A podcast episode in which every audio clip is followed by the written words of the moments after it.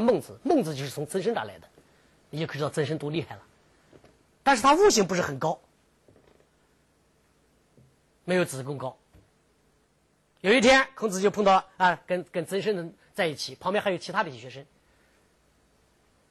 孔子跟曾参讲了一个一句跟以前跟子贡讲的话完全一样的话，他说：“曾参啊，吾道一以贯之啊。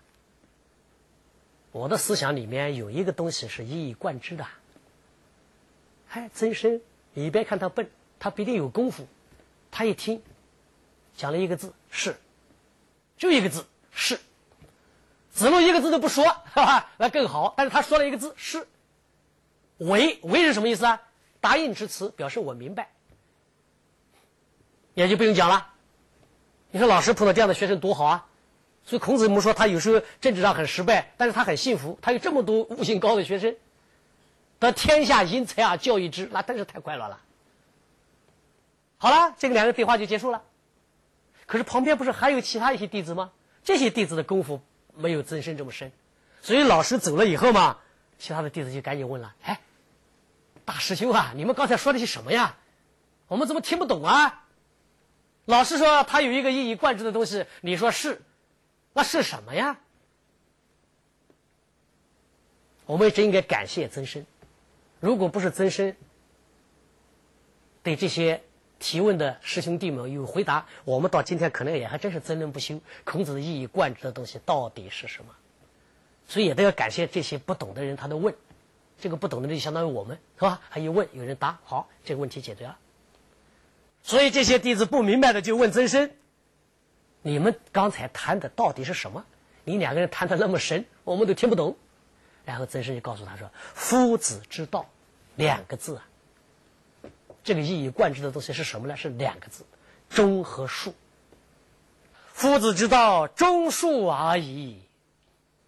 什么叫而已呀？罢了。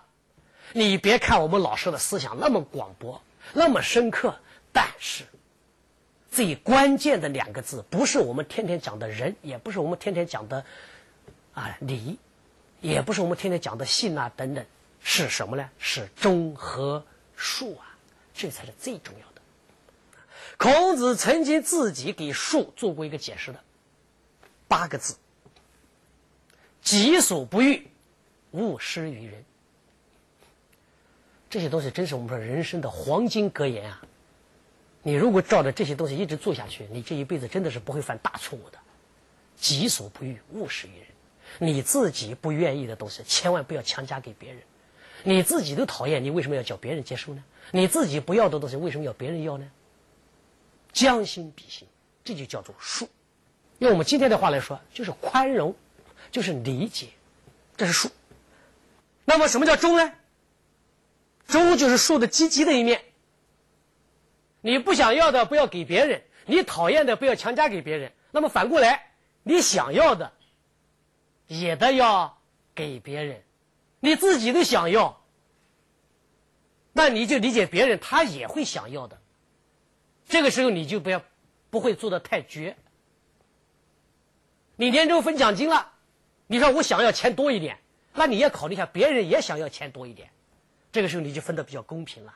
如果你仅想到我想要多一点，我不考虑别人的感受，你把奖金都往自己这边发，这就不对了。所以术是你不要的不要给别人，忠是什么呢？你要的也要给别人，你要自由吗？那就不要危害别人，因为别人也要自由，这就是忠和术。所以孔子对于忠的解释，十二个字：己欲立而立人，己欲达而达人。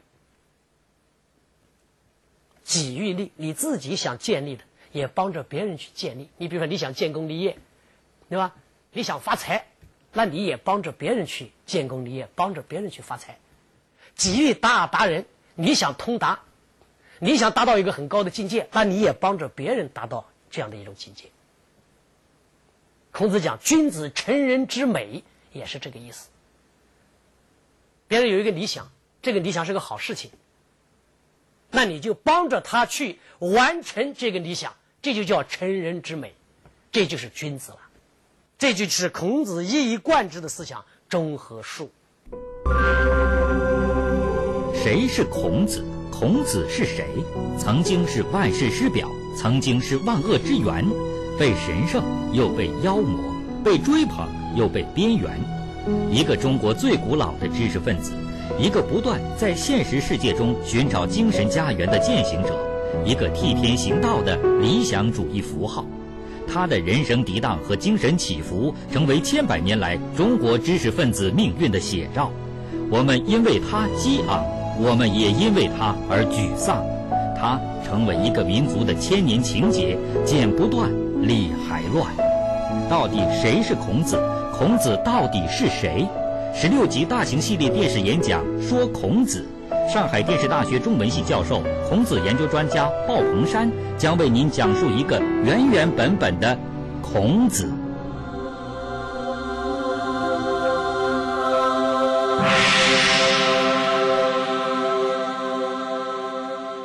那我们刚才讲到了，子贡对于老师这样的说法，他是莫逆于心，心里是明白的，所以呢，他自己也愿意这样去做。但是他做能不能做得到，这是一回事了。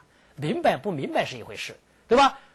我们都知道“己所不欲，勿施于人”，我们都都知道应该是给予利啊利人，给予达达人。但是碰到具体的事情，我们能不能这样做呢？这个中间还是有距离的。所以有一天，子贡就跟老师说：“说老师啊，我有这样的一种脾气啊，我不欲人之家居我也，无亦欲无家居人。”他又带一点自己夸奖自己的味道。是吧？他知道老师是讲了“己所不欲，勿施于人”的，所以他就跟老师讲：“哎，我有这个脾气，我不愿意别人强加给我的东西，我也不会强加给别人。”哎，这不就是“己所不欲，勿施于人”的一种解释吗？他认为他自己有这样的一个脾气，有这样的一个性格，实际上就有这样的一种道德，有这样的一种境界。但是我们说，客观的讲，虽然孔子的这些学生们都是很了不起的人，跟我们普通人相比，他们都是贤人。都是道德高尚的人，但是离孔子讲的那个标准还是有距离的。子贡虽然认识到了这一点，但是要做到这一点，他还是有距离的。所以呢，孔子对于子贡如此自信的说法，给他泼了一条一瓢冷水。他说：“端木赐啊，你这个说的是很好的，但是这样的境界，你现在还没有达到啊，非尔所及也。”不是你现在能达到的，你还得要不断的努力呀。这是孔子对弟子提出的要求。来，你认识到这一点很好，但是你不要认为你已经做到了，还有距离，你还要努力。如果你认为你已经做到了，那你就很高兴了，就此为止了，就止步不前了，那不行。这是子贡说他自己有术的这么一个特点。同时呢，子贡在有一次。他提到了，实际上也是暗示自己想做一点忠的事情。我们知道子贡是个大商人，生意做得非常好，非常有钱。他带着他那个钱财是吧，周游列国，到处做生意。孔子对于子贡做生意的能力是很表示佩服的，说这个子贡这个人啊，学习不一定很专心，是吧？但是这个做生意呀，义则履胄。他每次他那个投机的生意都是成功的。他要是买股票，他买的那个肯定是涨的，他抛出去的肯定会跌的。他总是这样，他有这个天赋，所以他积聚了很多的财富。子贡后来到最后啊，到了晚年以后成生意成功以后，周游列国的时候，他所受到的待遇比孔子高啊。列国诸侯对他是分庭啊抗礼啊，一看子贡来了都平等对待他，有钱啊。那么他有了这些钱以后，他想大概想做一点慈善的事业，所以有一天呢，他就跟老师讲，说老师啊，假如有一个人，他利用他自己的能力，利用他自己的财力物力，博施于民啊能济众，何如啊？可谓人乎？能够广博的施舍人民，来接济广大的贫苦的人民，怎么样啊？这样的人算不算人呢？算不算已经很仁德了？如果孔子这样，如果学生问，是吧？孔子这样，他会怎么回答？如果问我们，我我不知道怎么回答。但是问孔子，他肯定回答的好，因为孔子从子贡的这个问里面看出来，他有一个很好的一个苗头。他学会用钱了。所以这个时候要鼓励他。所以孔子马上就说了：“何事与人呢？必也甚乎？”你如果真能做到这一点，你就不仅仅是人了，你已经变成圣了。人是什么？人是一个人内在的修养。圣是什么？圣是把你内在的仁慈表现出来。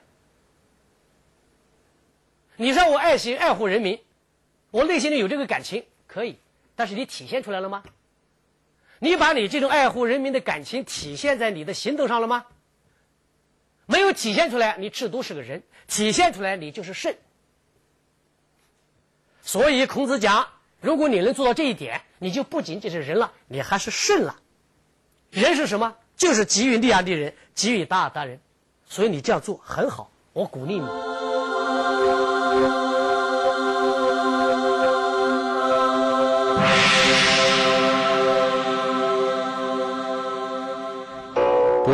民而能济众，固然很好，但是他需要一个人像子贡那样有相当的能力，而且相对于大众的需求，个人的能力总是有限，所以要做到忠并不容易。孔子说：“尧舜其犹并诸？”即使是尧和舜这样的贤明天子，让他们广博的施舍给所有的人，他们也不一定能够做到啊。做不到，是不是就该否定他呢？孔子说：“人远乎哉？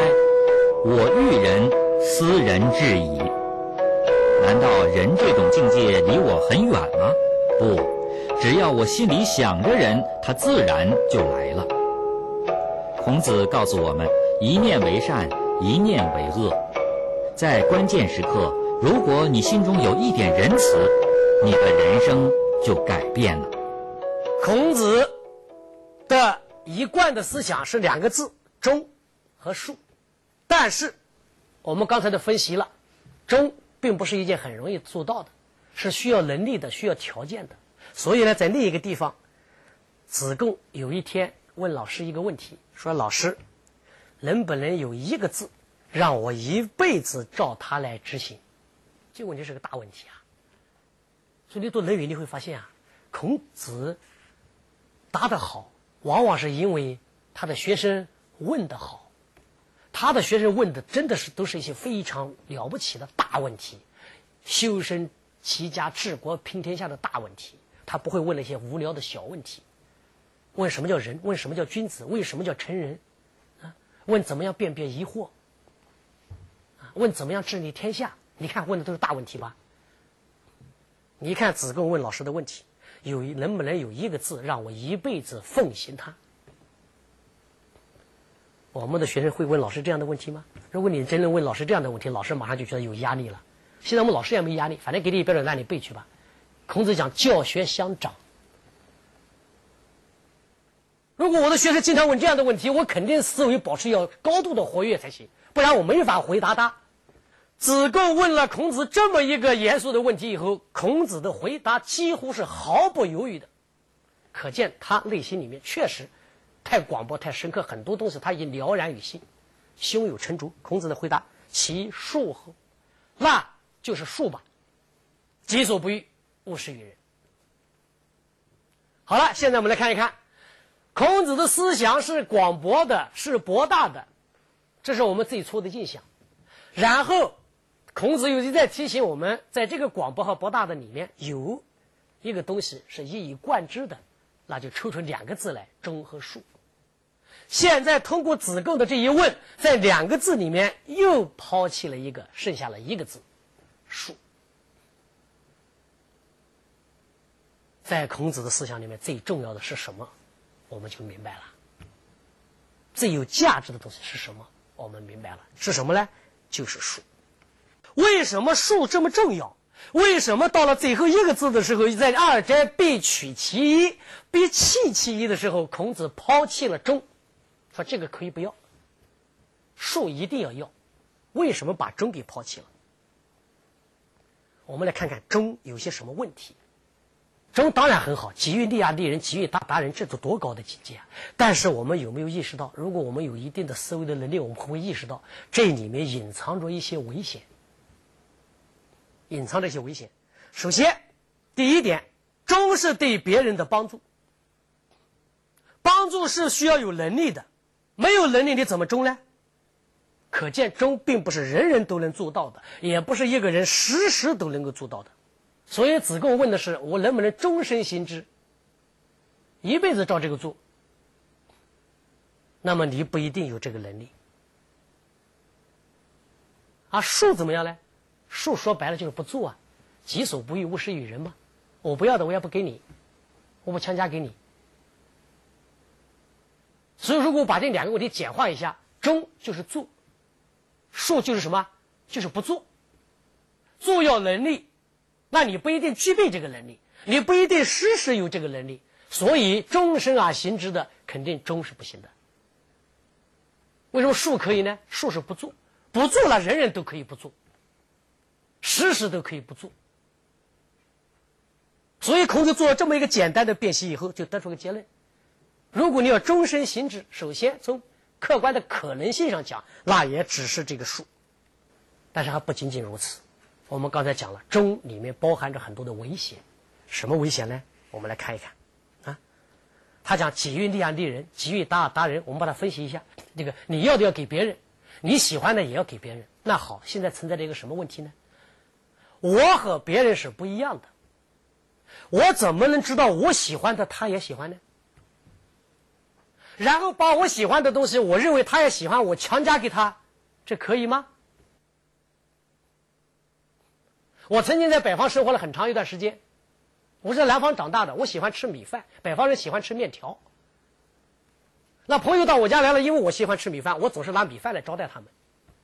可是我后来发现他们吃的很痛苦。那对我来说我已经很好了，我喜欢吃的我给你呀。曾经有一段时间买大米很不容易买到的，我找很多的关系。托人买到米的，我真舍不得给他吃呢，但他吃的很痛苦。我想吃的，别人不一定想吃。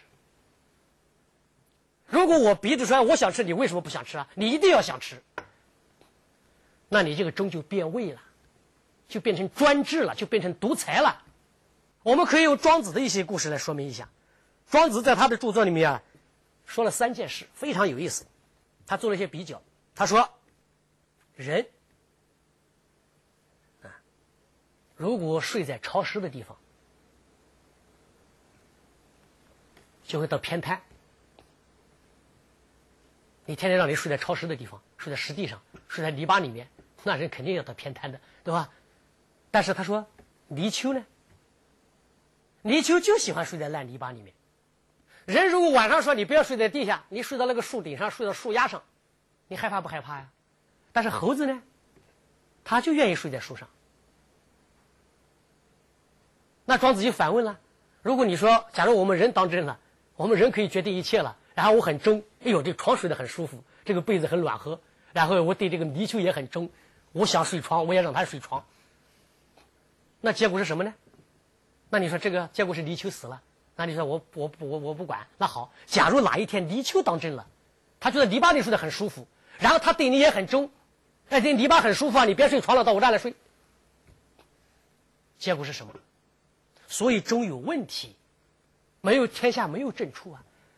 同时吃东西，庄子又做了个比喻，吃东西也是一样啊。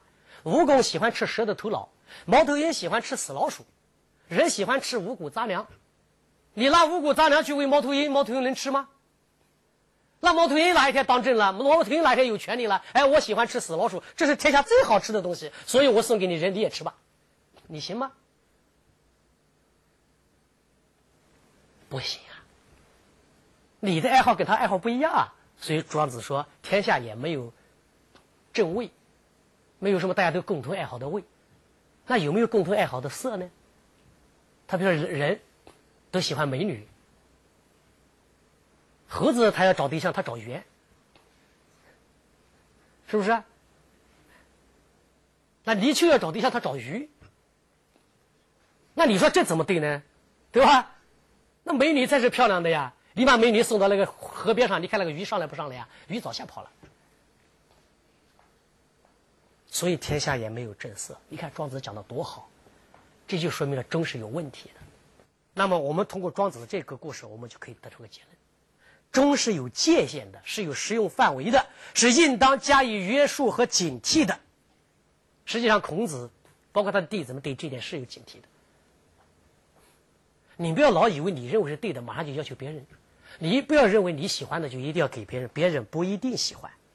这是忠的第二点要注意的。忠的第三点更糟糕的，更为值得我们警惕的时候是什么呢？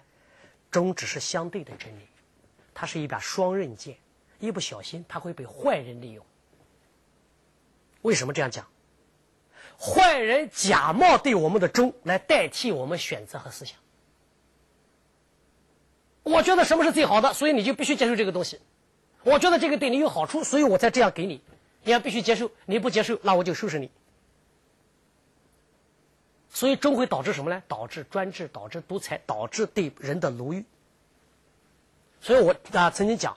如果说用武力的压迫和专制，我们有一个词叫强奸民意，那么用忠的这种形式来实行的专制呢，就可以把它称之为诱奸民意。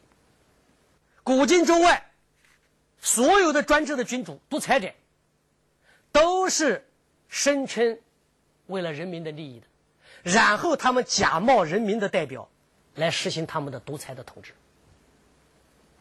没有谁说我就是坏人，所以我要统治你。都是说的，哎，我是为你好，所以才这样干。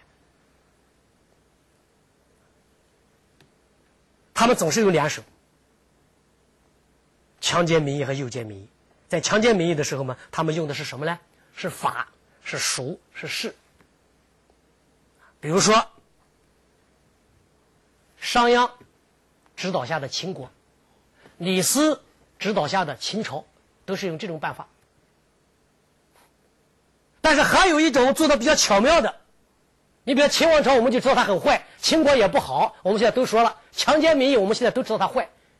但是有一些朝代，我们总觉得他特别好。到今天，我们还在为这些朝代歌功颂德。是哪些朝代呢？比如说明朝，朱元璋时代的明朝，和康熙、乾隆时代的清朝。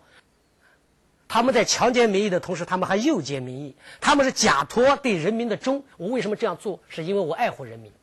我觉得人民应该这样，所以我强迫他这样做。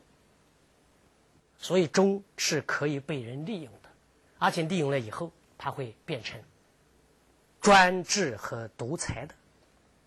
所以在子贡问孔子，如果是只有一个字的话，我们怎么做？是哪一个字的时候，孔子几乎是毫不犹豫的选择了术。因为术恰恰是对忠的一种防范，是对忠的一种控诉。有了术，我们就可以控控告他。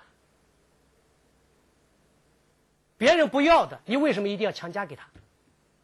所以孔子的思想最终我们抽出来个什么？博大的思想是个基础，忠和术高一层了，最终是一个字，闪闪发光的一个大字。就是这个恕，宽恕、宽容，而且我要特别提一下的是什么呢？就是宽恕和宽容是孔子的思想里面最具有现代价值的思想，也可以说是我们中国的专制的封建的文化传统里面最缺乏的、最稀少的一种思想。所以是最具有价值的思想，最值得我们去挖掘、发扬、弘扬光大的思想。我们一定要知道，孔子的思想的最高端、最后的一个字，最重要的是一个字，是术。有这个东西，这个社会才是适合人类居住的社会。